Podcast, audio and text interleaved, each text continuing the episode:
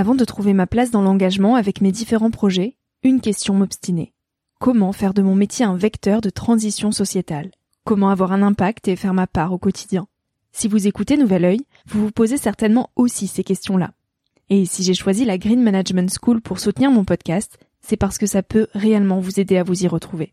Se former au métier de la transition écologique, ce n'était pas si accessible il y a quelques années, mais ça l'est aujourd'hui. Ça l'est tellement que l'on ne sait plus qui croire, quelle formation entreprendre ni ce que ça vaut.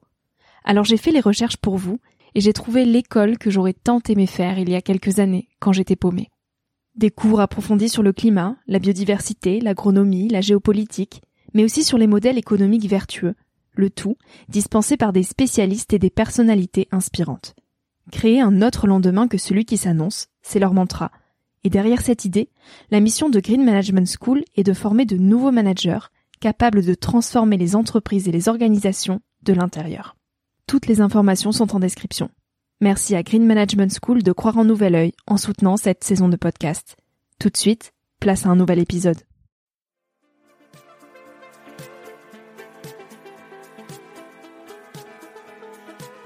Hello, je suis Victoria et j'ai vingt-quatre ans.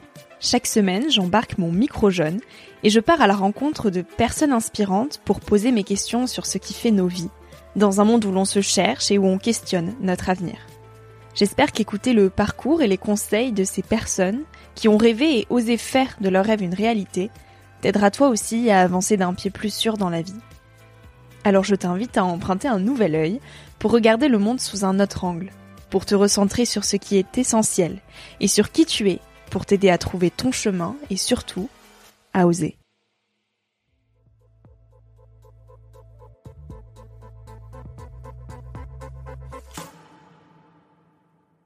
Il y a toujours quelqu'un qui vous tend la main, en réalité, mais vous ne le voyez pas forcément. Il y a toujours euh, un homme ou une femme qui vous adore, qui vous admire, qui peut changer votre vie, qui peut vous aimer vraiment, mais simplement vous n'êtes peut-être pas prêt. C'est ça le tragique de l'existence, c'est que parfois, l'homme de votre vie, la femme de votre vie, elle est là, mais vous, vous n'êtes pas prêt, et vous la voyez pas, vous le voyez pas, vous le laissez partir.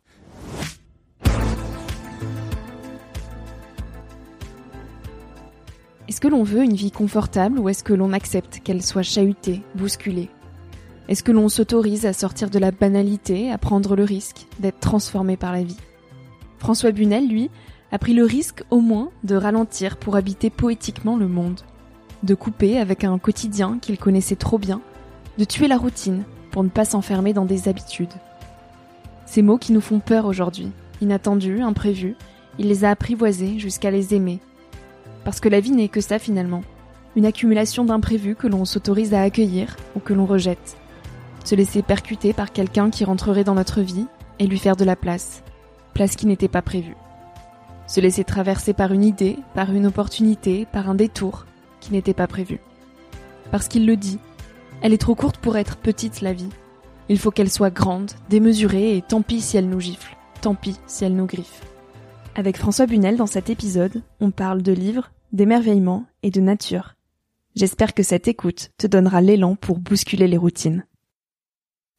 Bonjour François Busnel. Bonjour. Merci de me recevoir. Je suis très touchée et un peu intimidée aussi d'être là en face de toi pas. Et de pouvoir te poser des questions. Toi qui as tant l'habitude de poser des questions au monde et aux gens. Tu es donc journaliste, producteur et animateur. Euh, surtout connu sous la présentation de la Grande Librairie sur euh, France cinq que tu as animée pendant quatorze ans avant de passer le flambeau à Augustin Trapenard.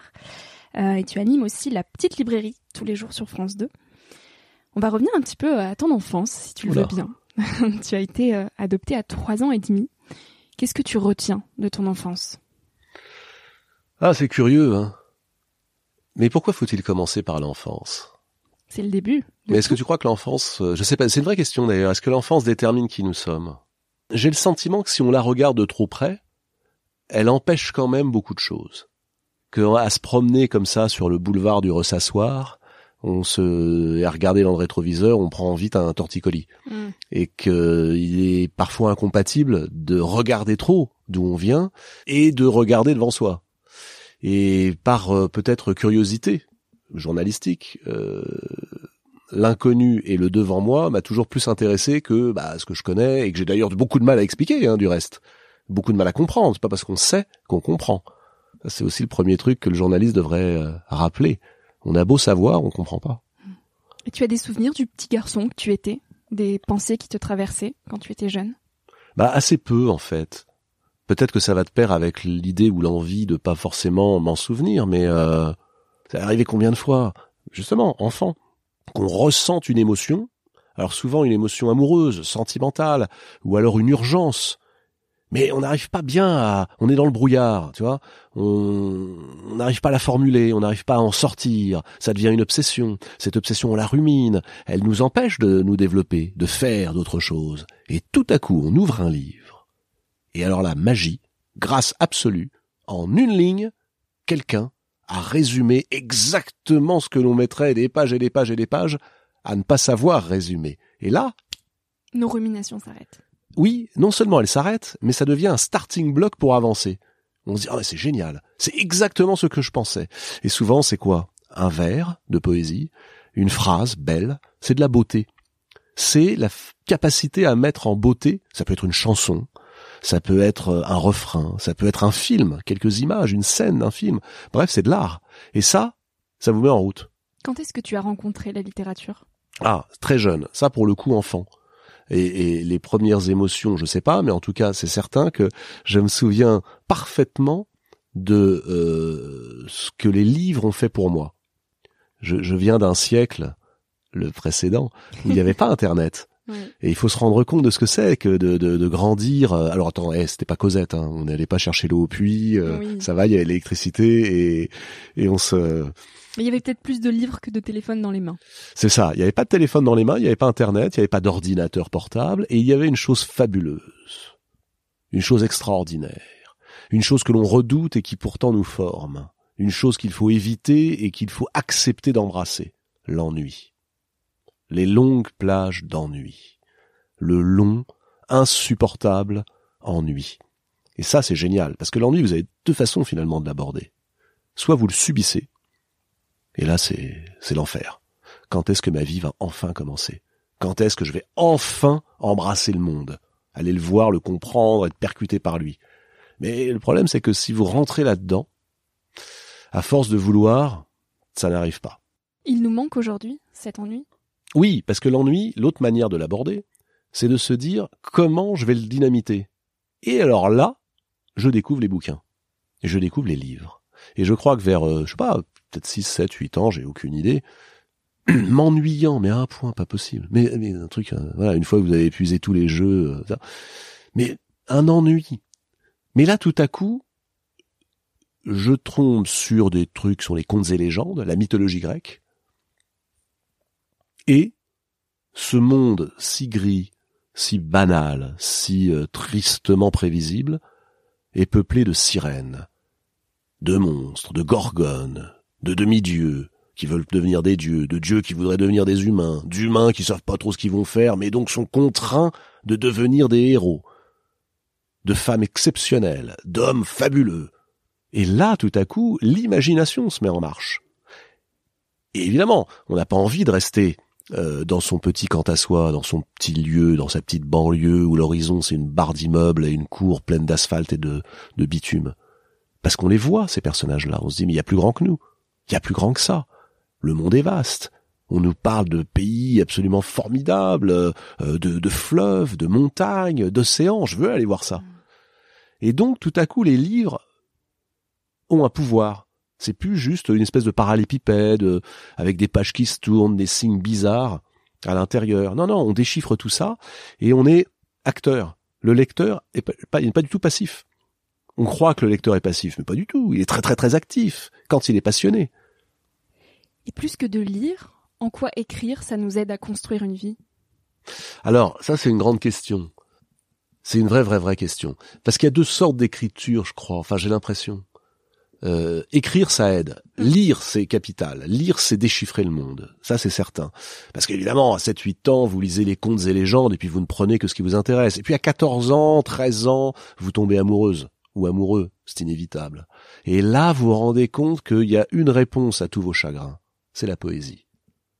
Et vous vous posez déjà une question que ensuite vous allez oublier de vous poser. C'est bien triste parce qu'à dix-sept ans vous êtes trop sérieux et puis à vingt, bah, vous êtes happé par les études et le boulot et l'angoisse. Et puis à trente vous êtes dans le rang et à quarante vous êtes un bon petit contribuable.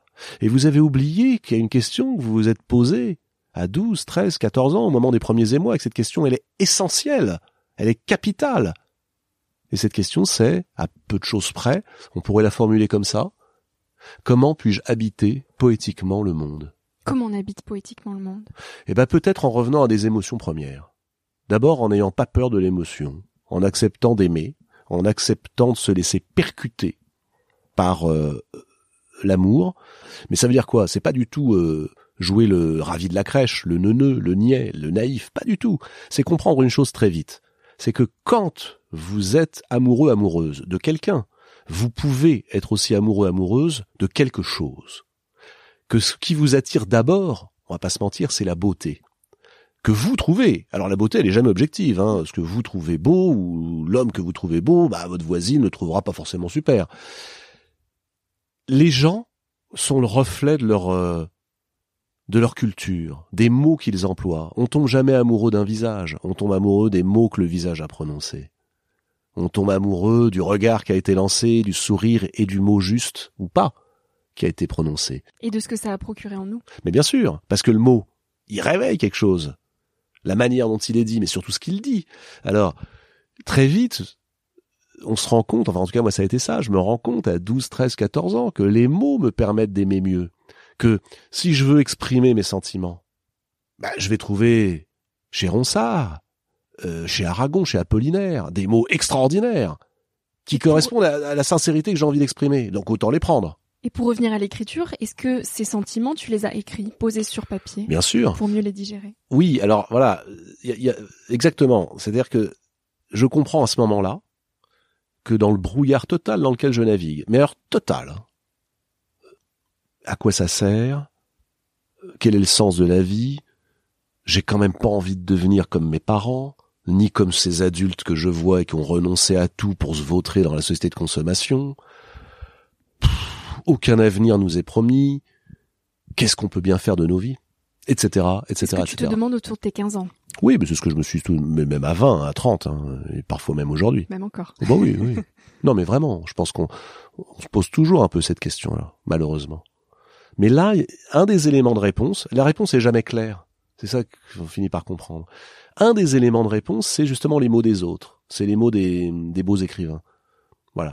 C'est l'émotion que ça fait jaillir en toi. Et alors, une autre façon de, de, de bien... Euh, enfin, peut-être d'essayer d'arriver à...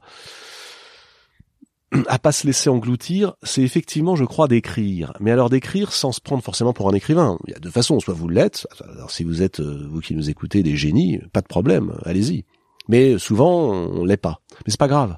Écrivez quand même. Fixez les idées. Écrire, pour moi, c'est une façon de savoir ce qu'on a vécu, de comprendre ce qu'on a vécu. Encore une fois, savoir et comprendre, c'est pas toujours pareil. J'ai beau savoir que ça brûle, le problème c'est que j'ai envie d'aller me brûler. C'est couillon, hein, mais ça s'appelle la condition humaine. J'ai beau savoir que c'est mauvais pour moi, je le sais hein, parfaitement. Là, je sais parfaitement. Il y a des gens qui s'appellent le GIEC qui nous disent tout ce qu'il faut pas qu'on fasse, mais je comprends pas. On continue à le faire. Donc, on a beau savoir, on comprend rien. Et ça, on comprend très bien à l'adolescence, cette différence. Elle est pas aussi clairement exprimée, mais on la ressent. Je sais très bien qu'il faut pas que j'aille vers une telle. Elle va me détruire. C'est une personnalité toxique. Et puis j'y vais. Ça s'appelle euh, la passion. Et l'écriture, ça nous empêche d'y aller ? Ça nous empêche pas, mais ça nous soigne d'y aller, ou d'y avoir été. On l'accepte. Ça... On est alors, conscient d'y aller. Ou, alors, les deux, on l'accepte et on se révolte. Euh, comment faire pour prendre conscience, pour se réveiller, pour se tirer de ce sommeil ? Eh ben peut-être écrire, c'est-à-dire tout à coup, vous vous dites, tiens, et si je me donnais, non pas la vie, mais une heure ? Faites l'expérience, tiens, ceux qui, si vous nous écoutez. C'est une expérience que je vous propose. Très simple, vous n'allez perdre qu'une heure de votre temps. Oh, allez, on échange une heure de réseaux sociaux contre une heure d'expérience, ça vous allez, va ? Ça vaut le coup. On essaye ? On essaye, go. Très bien. On prend un exemple très très simple. Le dernier livre que vous avez lu, la dernière série que vous avez visionnée, le dernier film que vous avez vu, et peut-être même, allez, le dernier album ou la dernière chanson que vous avez écoutée, ok ? Vous vous prenez une heure, pas une minute de plus, avec un papier, un crayon, ou éventuellement votre traitement de texte, et vous essayez de répondre à la question suivante. Qu'est-ce que ça m'inspire? Pas « est-ce que c'était bon ? Est-ce que c'était pas bon ?» Pas « est-ce que c'était bien ? Est-ce que c'est de la grande musique, un super film ou euh, un grand livre ?» Non, non, non, non. Ça, ça n'intéresse personne. Qu'est-ce que ça vous inspire ? Est-ce que ça a touché une corde ? Et si oui, laquelle ? Est-ce que cette corde, vous êtes capable de la nommer ? Ou est-ce que vous avez mis tellement de poussière dessus que vous voulez surtout pas la voir ? Est-ce que cette corde, elle est capable de faire vibrer tout le reste de votre être ? Ou est-ce que vous avez justement empêché tellement de choses que ça vibre plus ? Est-ce que cette corde, elle vous dit euh, « mais j'ai besoin de ça en fait ». Donc encore plus de livres, encore plus de séries, encore plus de films, encore plus d'œuvres d'art. Où ça va vous mener, je sais pas. Mais en tout cas, ça va vous dérouter. Ça va vous sortir de la route principale sur laquelle vous vous êtes mise, où on vous a mis. Ça va vous sortir de l'assignation aussi, à résidence. Parce qu'on vous dit « vous êtes comme ça, ma petite ». Et c'est comme et, et vous changerez pas. Bah si. En fait. Et ces cordes, précisément, elles sont pas toujours faciles à identifier parce que, comme tu le disais, il y a de la poussière dessus. Quelle mmh. est cette poussière qui s'accumule avec le temps ? Il y a celle qui est là pour de bonnes raisons, parce que la vie se charge de la, de la faire tomber. C'est normal, hein, la poussière tombe. Voilà. Euh, il faut pas se révolter contre ça. Ça sert à rien de se révolter contre la pluie qui tombe. Il y a une phrase géniale, moi, que j'ai découverte avec la philo. La, la, la lecture des philosophes, mais pas des philosophes conceptuels, hein, je pense à des philosophes qui sont des, des poètes. Par exemple Sénèque, mm. qui disait, mais en fait, euh, c'est pas la pluie le problème, c'est c'est vous. Apprenez à danser sous la pluie. C'est vous qui décidez que c'est froid, mouillé, compliqué. Les choses ne sont pas euh, difficiles en soi. C'est nous qui les rendons compliquées. Exactement. C'est notre regard, que nous, c'est ce que nous portons comme regard dessus. Et donc cette corde pleine de poussière, c'est là qu'il faut dépoussiérer, c'est là qu'il faut apprendre à regarder. Apprendre à regarder est une chose qu'on ne nous apprend pas à l'école. On nous dit même l'inverse, on nous dit « attends, hey, dis donc cocotte, la curiosité est un vilain défaut, arrête avec tes questions ». Moi j'ai entendu ça toute mon enfance. Toute mon enfance. Primaire, secondaire, collège, lycée, tout le temps. Et même à la fac. Punel, arrêtez avec vos questions. Bah non, en fait, je vais pas arrêter. Puis vous savez quoi ?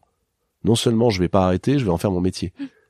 Questionneur on professionnel. Dit, on m'a souvent dit, il faut que tu acceptes que tu n'auras pas de réponse à toutes tes questions.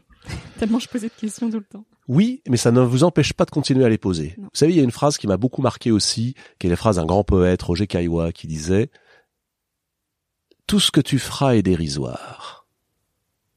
Tu vas mourir, mmh. la planète aussi. Ça ne sert à rien. Mais il est essentiel que tu le fasses. On changera peut-être pas le monde, mais il est essentiel que nous on le fasse, parce que sinon, il y a un truc qu'on pourra plus faire, c'est se regarder dans une glace et se dire c'est moi. Comment on restaure cette curiosité dans nos sociétés ? C'est compliqué et simple à la fois. D'abord, on accepte de sortir du jugement de valeur, du jugement binaire. Encore une fois, on accepte de ne pas être critique et d'être journaliste, par exemple. Mais on se dit que quand on a une question, on écoute l'autre. On écoute. Et on restaure une valeur, une valeur forte, fondamentale, que justement, me semble-t-il, aujourd'hui, pas mal de réseaux sociaux, je vais pas taper dessus à boulet rouge, hein, il y a des choses formidables dans les réseaux, mais euh, qu'une espèce de dévoiement de, la, de l'idéal démocratique a, a perverti l'émerveillement. Aujourd'hui, tout le monde a un avis sur tout. Comme disait Coluche, on a surtout un avis. Hein. Mal informé, euh, mal réfléchi, vite envoyé, Euh, on est dans la spontanéité, et la spontanéité c'est l'ennemi. Ben oui, mais il faut comprendre, accepter ça. Acceptons ça. La vitesse, la spontanéité, c'est l'ennemi du bien vivre. Voilà, je peux aller très très vite d'un point à l'autre en avion. Ouais, ok. On en cause deux minutes là ?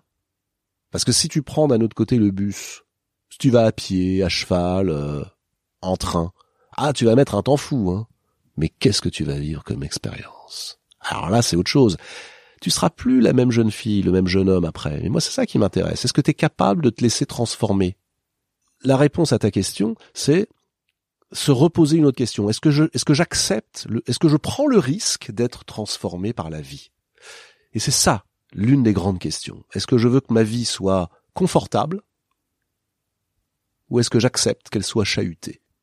Si j'accepte qu'elle soit un petit peu chahutée, je, m- je me prépare à de très grande chose. et on sort de la routine. Et oui, on sort de la banalité. On sort aussi un peu de l'angoisse. Parce que euh, finalement, le meilleur moyen de l'angoisse, c'est de l'affronter. C'est d'aller se dire que le pire des risques, c'est de n'en prendre aucun. Donc prenons au moins le risque de ralentir, de ralentir notre vie, de nous laisser percuter par quelqu'un qui rentrerait dans notre vie, qu'on n'avait pas prévu, par une idée qu'on n'avait pas prévue.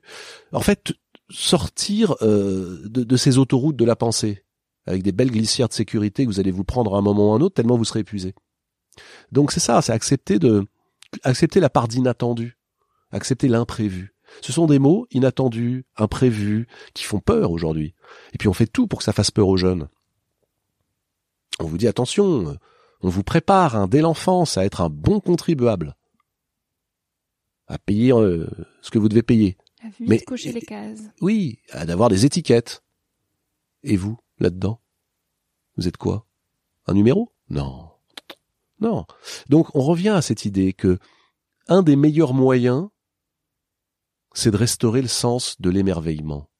Euh, de, de... Mais on vit dans une société qui est malheureusement fondée là-dessus. Il faudrait être un peu subversif. Vous voyez, par exemple, quel est... sur quoi est-ce qu'on vit? On vit quand même sur un truc qui est génial. Il y a des gens qui ont décidé que au commencement était le verbe.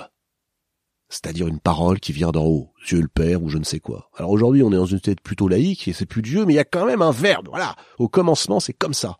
Eh ben moi, je raye le mot, le verbe, et je vous mets au commencement, les enfants, les amis, était l'étonnement.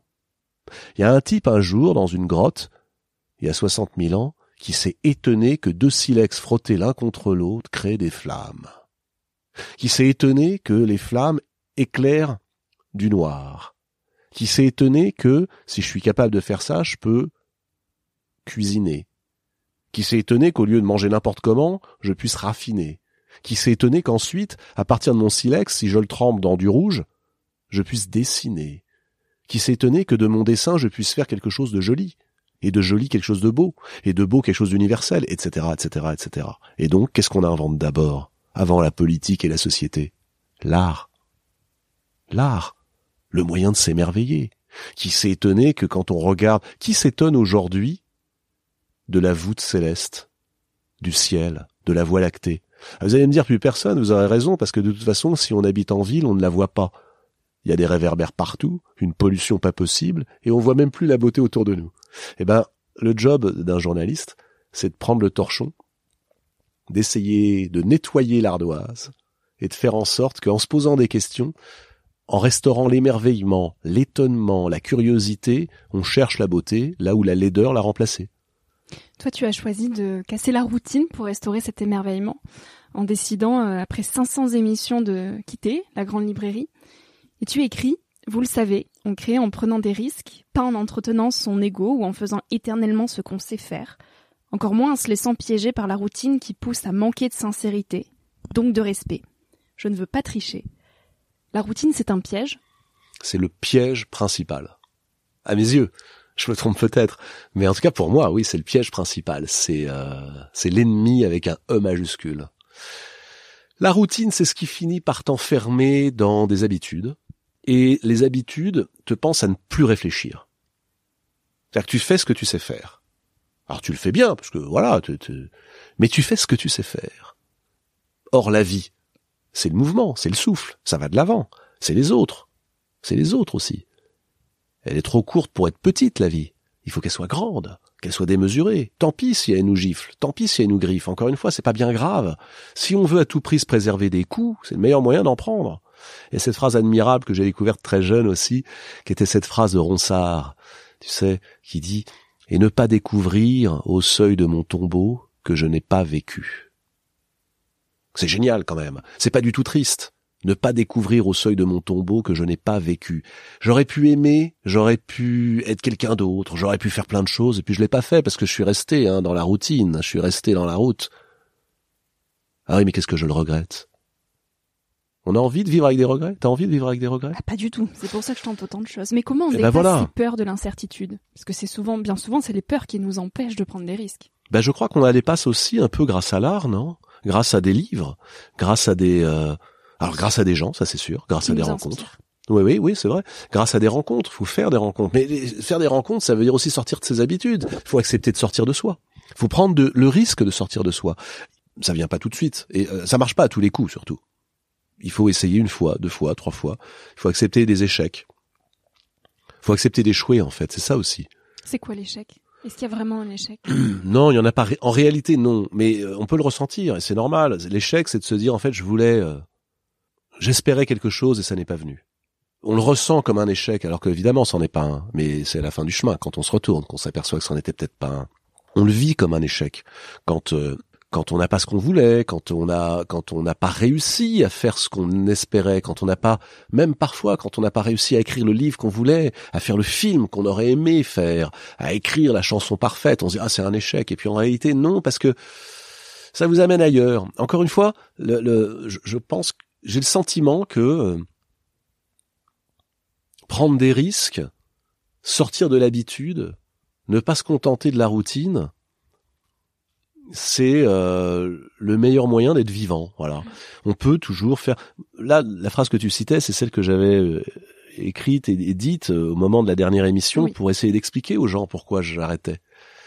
Parce que c'est pas facile de faire comprendre ça. Les gens me disent, mais vous avez tout, l'émission marche, elle cartonne, tout va très bien. Mais oui, justement. Mais c'est quand tout va très bien qu'il faut et rebattre aussi, les dés. Et c'est aussi accepter de se désidentifier de cette fameuse étiquette que les gens pouvaient te mettre. De, c'est vrai. Euh, François Busnel, c'est la grande librairie. C'est vrai. Mais moi, je sais pas trop qui est François Busnel. J'ai pas trop d'idées. Tu sais qui tu es vraiment, toi ? J'y travaille tous les jours. Ah, c'est bien. Mais je pense que et tu trouves ? Ça prend une vie. J'ai des petites réponses de temps en temps. Ça ouais. arrive. Oui, c'est ça. Il y a des petites réponses. Mais c'est pas bien grave. Ce que je, ce que j'aime bien, c'est l'idée qu'on soit plusieurs.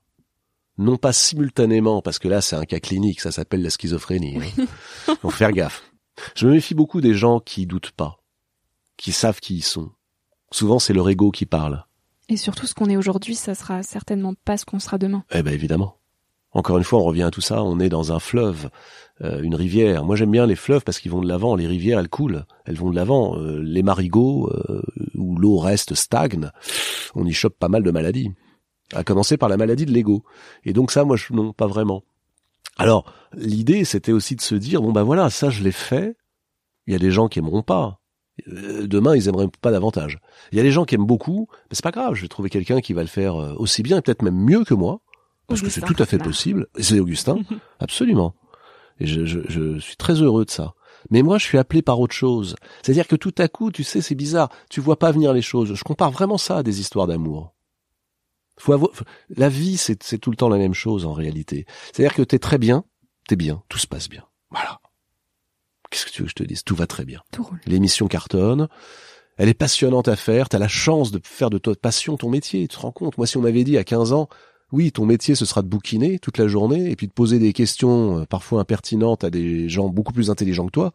Je me serais dit, ça n'existe pas, ça. Ça existe. Ah bon, bah d'accord.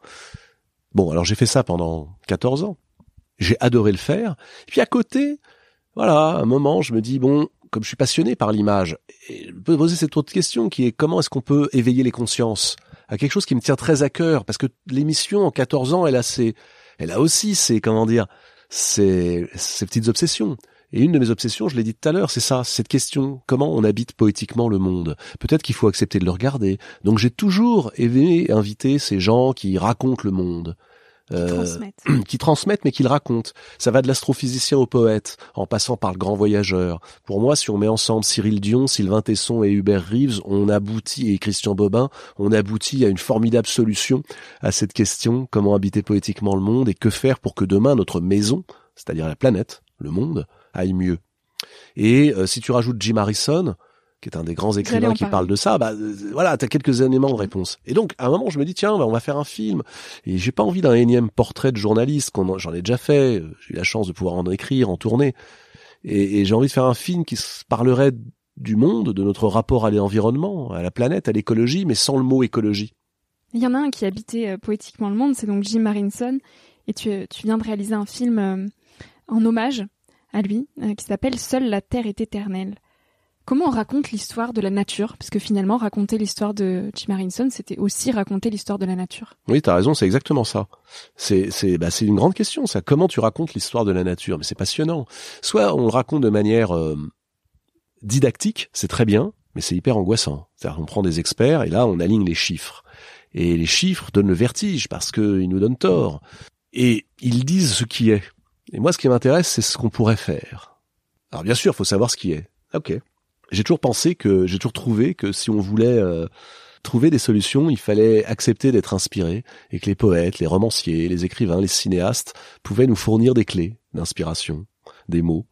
Donc c'était c'était ça l'idée. Je vais pas faire un portrait de cet écrivain que j'admire, comme écrivain, mais comme homme qui, lui, a décidé de revenir aux grands espaces, de quitter les villes, d'aller se paumer au fin fond du Montana, d'aller pêcher sur la Yellowstone, de vivre le plus poétiquement possible et euh, d'aller chercher dans la sagesse indienne, celle des Sioux Lakota, puisqu'il vit sur ce territoire qui est un territoire sublime, les grands espaces, mais qui sont aussi peuplés de fantômes, ceux que les Blancs ont génocidés, puisqu'il faut employer le mot.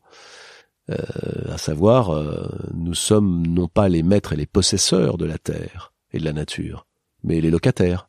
Et au lieu de vouloir à tout prix euh, la dominer, on serait avisé de vouloir la protéger. Nous sommes les gardiens de la terre, disaient les Sioux, pas les propriétaires. Et ça nous oblige, moralement, à ne pas la considérer comme étant là pour notre unique bénéfice. Et j'ai trouvé cette parole absolument euh, forte. D'autant plus que Jim Harrison propose des choses concrètes qu'on montre dans le film. Voilà, il y a des, des petites choses qu'on peut faire chacun et qui permettent de vivre mieux. Mais je reviens à ce qu'on disait tout à l'heure. Euh, pourquoi est-ce qu'on arrête tout à coup et qu'on quitte ça? Parce que justement, quand on passe quelques semaines avec Jim Harrison et à faire un film comme celui-ci, eh ben on est profondément dérouté. On se dit ça peut plus être comme avant. L'émission La Grande Librairie, elle est fascinante, elle est passionnante. Je lis quatre à six livres par semaine. Je passe je sais pas, cinq à huit heures par jour à lire, cinq jours sur sept, toute l'année. Voilà, vacances comprises. C'est passionnant. Et puis un jour, parce que t'as fait un film qui vient des tripes, qui est pas du tout formaté, dont la télé ne voulait pas, qu'on a sorti au cinéma, et que les gens ont été voir, puisqu'il y a cent mille entrées, là où nous en pronostiquait cinq mille, un jour, des producteurs te disent « Mais nous, on pense que derrière votre film, il y a du cinéma. » On adore la manière dont vous filmez. Vous n'avez pas envie d'en faire d'autres? Et vous n'avez pas envie de faire une fiction qui raconterait euh, l'environnement, l'écologie? J'y avais jamais pensé. Vraiment. Jamais. Ça m'avait jamais donné envie, ni traversé l'esprit. Mais à partir du moment où quelqu'un d'autre vient vous voir en vous disant « Vous n'avez pas envie de faire ça? Parce que moi, j'y crois. Et si vous avez envie de le faire, je vous produis. Mais on fait un grand truc. » Eh ben, vous avez deux options. Soit vous vous dites « Je reste tranquillement dans ma routine. » Elle est belle, la routine. Elle est magnifique. Elle s'appelle La Grande Librairie. Il y a un demi-million d'auditeurs toutes les semaines. Ça dure depuis quinze ans. Ça peut encore durer quinze ans, me disait la patronne de France Télé très gentiment. Quand elle m'a dit ça, je suis ressorti, j'étais déprimé. Je me suis dit, putain, quinze ans encore à faire la même chose. Mince. Et en même temps, je perçois que c'est une chance, qu'il faut jamais insulter la chance. Mais, mais, tout à coup, des gens que vous ne connaissez pas vous disent, ok, très bien, moi je trouve le film formidable. Est-ce qu'on peut raconter encore plus loin une histoire sur l'environnement, les grands espaces, mais qui serait une fiction et qui ferait bouger les consciences. Donc c'est aussi les autres qui font nos vies, parce oui. que si cette personne-là n'avait pas tendu euh, sa main, peut-être non. qu'aujourd'hui tu serais encore à la Grande Librairie. Exactement. Et là on touche un point central. Oui, ce sont les autres qui font notre vie.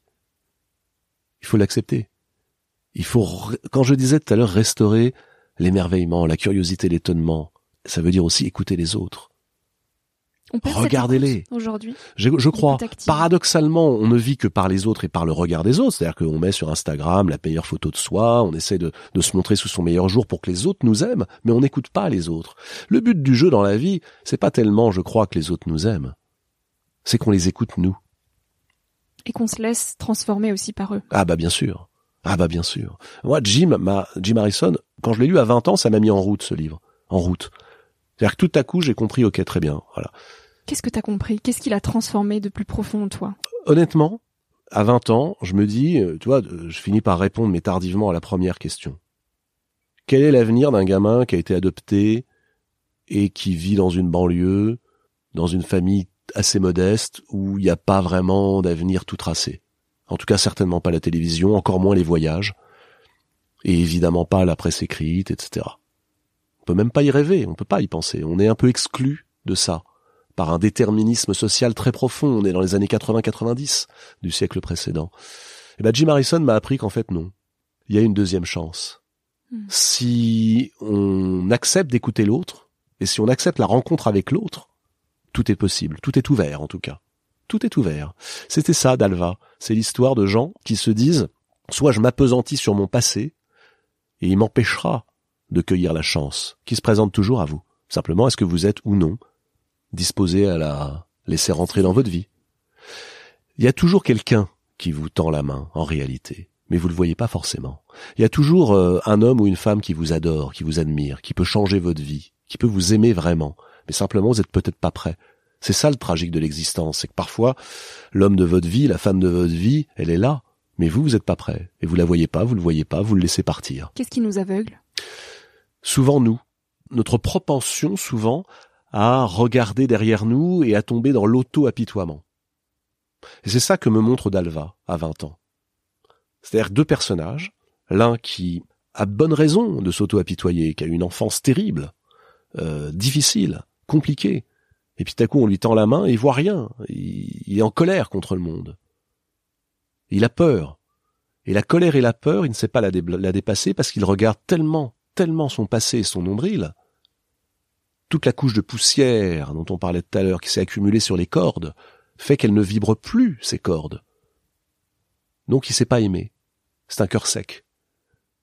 Et puis il y en a un autre, un autre personnage, qui a exactement le même problème d'enfance, qui a été adopté, qui connaît pas ses parents, à qui on a menti, qu'on a trahi, qu'on a battu, qu'on a frappé, qu'on a abandonné à plusieurs reprises, et qui à un moment écoute l'autre, ce vieil Indien, qui lui apprend à écouter aussi le brin d'herbe, qui lui apprend à regarder les arbres, qui lui apprend à regarder les étoiles, qui lui apprend à écouter le bruit du monde. Et tout à coup, il se dit « Mais le bruit du monde est plus intéressant que mes petits problèmes existentiels. » Ça les soigne pas, mais ça les met dans un tout petit coin de ma tête au lieu que ça occupe toute la place de ma tête. C'est l'ego qui nous coupe du bruit du monde. Oui, je crois beaucoup. Tout à fait, c'est très bien formulé. C'est l'ego qui nous coupe du bruit du monde. En fait, l'idée, c'est de réduire au maximum l'ego et d'augmenter au maximum le son du bruit du monde. C'est ça. Je crois beaucoup à ça. Qu'est-ce que vous avez à me dire ? Et donc, vous écoutez le bruit du monde, vous écoutez les autres. Et on revient à Jim Harrison. Oui, l'opposition de ces deux figures, celle qui est dans le ressentiment, les passions tristes, qui n'arrive pas à dépasser sa peur et sa colère, et de l'autre, celle qui dit « Ok, j'en ai pris plein la gueule et ça va sans doute continuer. Mais il y a plus grand que moi. Il y a le monde. Il y a l'autre. » Et ben là, on se dit « Ok, ben voilà, j'ai compris un truc et j'ai envie de devenir euh, la deuxième, pas la première. » Et donc c'est là où tu vois que la littérature te met en route. Et on revient aussi à cette question, qu'est-ce qu'écrire apporte ? On sait très bien qu'on ne sera pas des grands écrivains, mais il ne s'agit pas du tout de ça.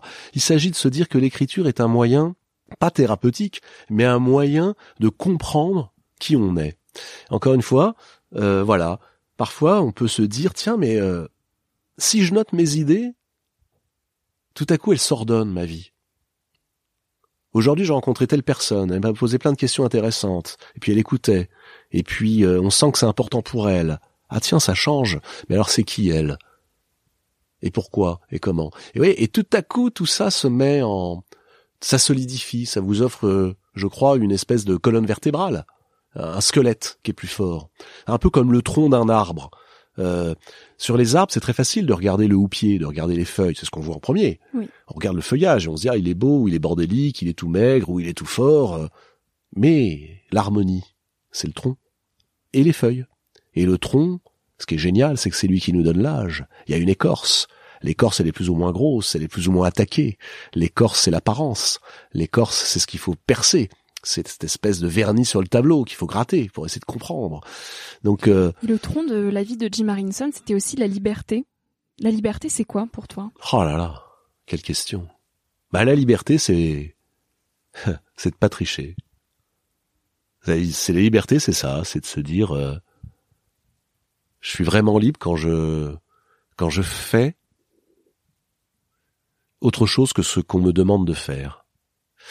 Par exemple, si j'accepte de continuer encore à faire cette émission alors qu'on me propose de faire un film, ce qui est totalement incompatible. Faire un film, c'est, c'est, c'est passer tous ces jours, tous ces nuits, pendant deux ans, à ne penser qu'à son film. Tu vois, à l'écrire, à, à accoucher d'un scénario, à tourner le film, à le monter, à, voilà, c'est, c'est magique, c'est extraordinaire. Et puis faire la grande librairie, c'est passer toutes ces journées et partie de ces nuits à penser à l'autre. Pas seulement l'écrivain que je vais recevoir, mais le public. Qu'est-ce que je peux vous apprendre? Comment je peux vous inspirer dans cette émission? Donc c'est incompatible de faire les deux, parce que la journée n'a hélas que vingt-quatre heures. Donc faut choisir. Et qu'il faut et ben, la liberté, ralentir. Et qu'en plus il faut ralentir. La liberté, tu vois, c'est ça, c'est de se dire, ce qui est une angoisse, comment choisir entre deux choses, je le transforme en liberté. Donc je fais un choix. Et on revient à ce qu'on disait tout à l'heure, je prends un risque. Oui, je prends un risque. Je quitte une émission où, euh, honnêtement, euh, j'ai la chance euh, d'avoir des gens qui, qui me suivent, qui aiment bien ce que je fais. Et puis euh, aussi, on, on peut on peut dire les choses. J'ai un salaire, voilà. Je suis, on n'est pas très bien payé, mais on est payé. Ça suffit pour un truc où euh, je vais pas être payé. Enfin, si dans deux trois ans, je sais pas du tout si je suis capable de le faire. Je n'ai aucune certitude. Je n'ai que des doutes. Est-ce que je suis capable de faire un film? Je sais pas. Mais des gens pensent que oui. Quel homme serais-je, quelle femme serais-tu si face à des gens qui croient en toi et te disent « Allez, on essaye ». Et nous, on prend le risque. Tu disais « Non, non, je préfère mon petit confort ». Bah, peut-être que tu serais quelqu'un de bien, mais moins libre. Et je crois que la liberté, c'est ça, c'est de se dire euh, « Je vais voir ». J'ai, j'ai, depuis tout petit, je fais du bateau. Parce que j'ai toujours voulu savoir ce qu'il y avait de l'autre côté. Je regardais la mer, tu vois, et je me disais, c'est beau, bien sûr c'est beau. Et donc d'abord, je me gavais de beauté. Et puis tout à coup, au bout d'une heure, je voyais l'horizon. Je me disais, c'est génial, une ligne d'horizon, mais elle recule tout le temps. Ce qu'il y a à l'horizon. Puis après, ce qu'il y a derrière l'horizon. Sauf qu'évidemment, il se recule tout le temps. Et c'est ça la magie de la vie et sa beauté. C'est qu'on ne l'épuisera jamais. Vous pouvez poser plein de questions, vous n'aurez jamais les réponses, mais en formulant cent fois la question, vous approcherez, vous, tout à l'heure tu m'as dit j'ai des petites réponses, eh ben elles sont belles les petites réponses, elles valent mieux que les grandes réponses. On les additionne, c'est des sables, et on met tout le sable ensemble et on fait des grands châteaux. La première vague les emportera, mais on s'en fout, c'est pas grave, on les aura construits nous-mêmes, et c'est beau. Et au voilà. Final, qu'est-ce qui rend une vie riche quand on se retourne à quatre-vingt-dix ans? Bah, je les ai pas encore, je te dirais dans, dans, dans quarante ans ou quarante-cinq ans. Je sais pas. J'en sais rien. Certainement pas l'argent. Moi, j'ai, j'ai un peu tendance à penser que ce sont les rencontres. Les rencontres amoureuses, les rencontres amicales, les rencontres de mentors, les rencontres avec des gens euh, qui vous élèvent, même brèves, hein, même brèves, les rencontres avec des anonymes mais qui vous inspirent. Pendant longtemps, j'ai beaucoup voyagé avant de, de poser mes valises à la grande librairie et j'ai après essayé de, de, de mettre un peu de reportage dans, la, dans l'émission en faisant des, report, des carnets de route, en allant voir les écrivains chez eux, et cetera. Mais euh, pendant les quatre cinq ans où je faisais du grand reportage, quand j'avais vingt-trois, vingt-quatre, vingt-cinq ans, en Afrique, je ne voyais pas les écrivains, je voyais les anonymes, ceux qu'on appelle les vrais gens. Et euh, ils m'ont tout autant inspiré que John le Carré, Philippe Roth ou Jim Harrison. Bien sûr. Et euh, donc je, je pense que c'est ça la richesse d'une vie, c'est euh, c'est c'est l'autre, c'est les autres, c'est les rencontres. Et encore une fois, la rencontre pas pour collectionner. Il y a ceux qui qui voient, qui font pour cocher une case et dire ça je l'ai fait, je passe à autre chose. Ou, ou tu sais le, le le chasseur de papillons. Hop, je l'épingle. Non non, on s'en fout, prends même pas en photo. Écris le soir ce que t'as vécu. Essaye de garder le suc de la moelle de la vie que t'as passée avec l'autre. Et de voir en quoi l'autre t'a appris quelque chose. Moi, par exemple, il y a une chose que je trouve fabuleuse, c'est que la vie nous sort des étiquettes que un vernis de culture nous force à accepter. C'est qu'en fait, si on se dit euh, « je suis noir et assigné à résidence », c'est-à-dire que jamais rien ne changera, bah rien ne change. Si on se dit « je suis noir, assigné à résidence dans un pays raciste, mais je vais écrire », bah il y a peut-être une chance pour que un plus un plus un plus un plus un, ça fasse bouger les choses. Et on revient à la phrase de Roger Caillois, c'est dérisoire ce que tu feras. C'est vrai, mais il est essentiel que tu le fasses. C'est la phrase de Cyrano de Bergerac. On manque de panache en fait. Rappelle-toi Cyrano, c'est, c'est le plus grand texte de tous les temps. Cyrano, il y a tout, toutes les émotions sont convoquées. Et la fin de Cyrano, c'est admirable quand il est euh, mourant et qu'on lui dit mais ça sert à rien, calme-toi, reste calme. Et qu'il a cette phrase, il dit ah, je vous vois, je vous reconnais là tous mes vieux ennemis, la bêtise, les préjugés, la sottise. Quoi? C'est inutile, vous allez me mettre bas? Qu'importe, je me bats, je me bats, je me bats. C'est inutile, dites-vous. Mais on ne se bat pas dans l'espoir du succès. C'est encore plus beau lorsque c'est inutile. Voilà, tout est dit, tout est là. Bien sûr, ça changera pas le monde. Dans les grandes masses. Bien sûr, vous allez à un moment tomber. Mais il est essentiel que vous le fassiez. Parce que ça va nous changer de nous-mêmes. Oui. Et qu'un jour, quelqu'un qui vous lira, qui vous, qui t'entendra, qui écoutera ce podcast, se dira oh, « ça m'a inspiré », ne serait-ce qu'une phrase. Et ça, c'est les grains de sable. D'abord, un, ils vont venir gripper cette machine terrible à vous broyer quand vous êtes jeune, quand vous êtes ado, et quand vous êtes d'ailleurs un peu moins jeune. Le grain de sable qui va juste dire à la machine « arrête, on veut plus de toi ». Et donc les livres, les films, les, les, les chansons, tout ça, c'était les, les moyens d'y échapper. Et je, je voyais bien que ça déposait des grains de sable en moi, et ces grains de sable bloquaient le mur. Est-ce que l'amour aussi nous aide à y échapper? Tu as beaucoup parlé d'amour. Qu'est-ce ah oui. que la rencontre amoureuse, qu'est-ce que tomber amoureux peut changer d'une vie? Absolument tout. Absolument tout. Je ne sais plus qui disait « il n'y a qu'un seul péché, c'est de brider ses émotions ».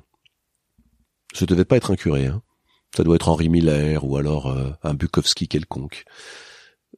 Mais c'est vrai, on, on nous apprend aussi ça. Euh, oui, mais bon, soyez critiques, soyez sceptiques.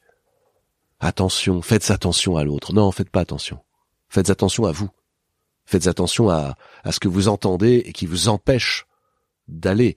Les ailes, c'est pas les autres qui vous, qui vous les coupent, c'est vous qui vous les coupez. Si vous n'acceptez pas la passion, si vous n'acceptez pas de brûler, vous ne serez jamais éclairé. Même chose, il y a cette phrase extraordinaire que disait la Boétie, Montaigne, Nietzsche, « Le feu qui me brûle, c'est celui qui m'éclaire ». Donc si vous ne voulez pas être brûlé par le feu de la passion, vous ne serez jamais éclairé. Donc il faut accepter de s'abandonner aussi dans l'amour. Et oui, on revient à la prise de risque. Oui. Soit vous êtes dans la routine, le confort. Ah ouais, c'est confortable, hein. Vous êtes dans votre petit truc. Oui, vous contrôlez. Mais est-ce que vous contrôlez vraiment une passion amoureuse? Non. Il faut accepter, bien sûr que c'est difficile. C'est vertigineux, c'est extrêmement dangereux. Mais, si ça marche, alors là, ça vous donne des ailes, ça décuple votre énergie, ça vous, ça vous emmène là où vous ne pensez pas que vous pouviez aller. Ça fait de vous quelqu'un qui ose l'aventure. Et surtout, surtout, ça vous propulse, propulse vers des sommets. Ça vous donne une énergie que vous n'aviez pas. Ou que vous ne saviez pas que vous aviez, parce que vous l'avez en réalité. Simplement, elle est bridée, voilà, les fameux grains de sable, la fameuse couche de poussière. Si vous bridez vos émotions, si vous mettez euh, un petit mouchoir sur tout ce que vous ressentez... On vit à demi-mesure. Oui, et la demi-mesure, bon, j'ai bien compris que tout nous incitait dans cette société à nous y abandonner. Oui, c'est vrai, mais c'est pas vivre. C'est pas vivre.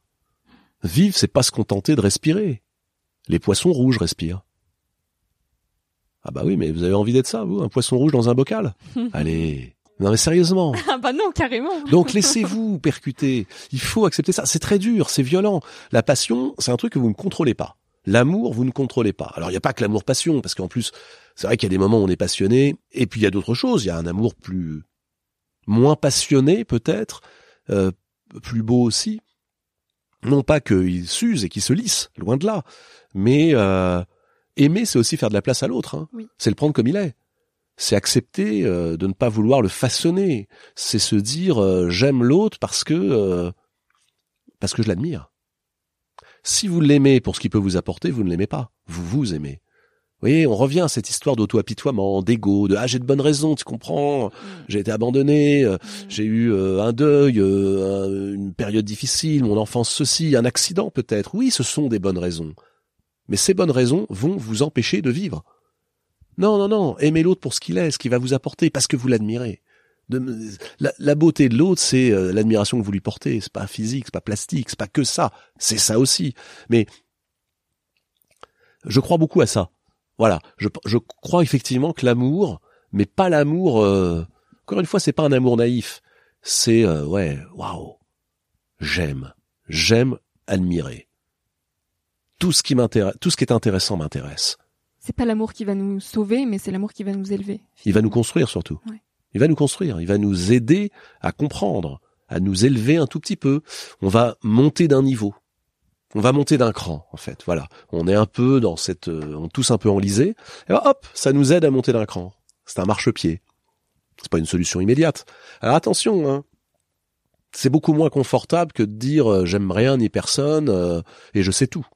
Ça, c'est la position confortable. Mmh. Dans confortable, euh, est-ce qu'on peut isoler, s'il vous plaît, euh, les trois premières lettres du mot? Parce que c'est un peu ce que vous êtes quand vous êtes confortable. C'est vous êtes vrai. Vite très con. C'est vrai. Quel conseil tu voudrais donner aux jeunes d'aujourd'hui pour clôturer cette interview? C'est compliqué. Les conseils, c'est euh, c'est horrible. Ah. Je vais pas vous donner de conseils. Je, plutôt que de chercher des conseils, regardez ceux qui montrent l'exemple. Je crois que c'est ça, en fait. Il y a toutes les phrases dont je parlais. Oui. Tout ça est dérisoire, mais il est essentiel que tu le fasses. Cherchez l'essentiel. Posez-vous une question. Qu'est-ce qui est essentiel pour moi et pour le monde? Pas que pour moi. Pour moi et pour le monde. Pour le monde et pour moi.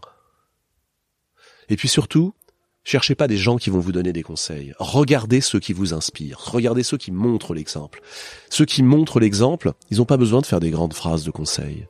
Ils font, ils agissent. Vous voyez? Ceux qui font, donnent des conseils, souvent, ils parlent. Mais là, on vient de parler. Mais il faut regarder ceux qui agissent. Et se dire, tiens, c'est pas mal ce qu'il a fait. Et si je faisais pareil? Si j'osais? Si je m'autorisais? Si euh, j'essayais? Qu'est-ce que ça coûte? Oh, de s'arracher un tout petit peu au confort des habitudes, mais on vient d'en parler. J'ai qu'à essayer. Puis si ça marche pas, ce sera pas un drame. Ah oui, mais le risque, c'est que ça marche.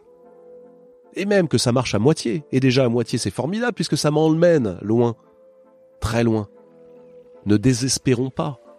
Il ne s'agit pas d'opposer espoir et désespoir. Mais il y a des gens qui nous montrent l'exemple. Il suffit de regarder comment les hommes vivent. C'est une chanson un peu anard. Il faut être un peu anard, un peu libertaire. Dans libertaire, il y a liberté. Est-ce ainsi que les hommes vivent, demandait Aragon? Eh bien, voilà, c'est la grande question. Est-ce ainsi que les femmes et les hommes vivent sur cette planète? Bien sûr, il y en a qui déconnent. Et puis, il y en a aussi quelques-uns, très peu, c'est vrai, qui font des choses admirables. Regardons ces choses admirables et laissons-nous inspirer, laissons-nous percuter par la beauté de ce qu'ils font, par l'exemple qu'ils nous montrent. Et là, on va pouvoir peut-être rassembler nos forces et se dire, de cet exemple, je vais m'inspirer et essayer de faire autre chose. Je vais me détourner. Je vais pas faire ce qu'on attendait de moi, tiens. Merci beaucoup de nous avoir tant inspirés aujourd'hui, alors François Busnel. Merci beaucoup. Merci à toi d'avoir écouté l'épisode jusqu'ici. Si ce moment t'a plu, je t'invite à le partager, à laisser quelques étoiles sur iTunes ou Spotify, ou à faire une story sur Instagram pour que je puisse te repartager. En attendant de se retrouver lundi prochain, tu peux me suivre au quotidien et m'écrire sur la page Instagram Nouvel œil. Sur le site internet w w w point nouvel oeil tiret podcast point com, tu pourras aussi t'abonner à ma newsletter. J'y partage des inspirations, des nouvelles, des astuces et des petites choses qui font notre quotidien. Je te dis à la semaine prochaine pour de nouvelles aventures et en attendant, savoure la vie comme il se doit et fais des choses folles.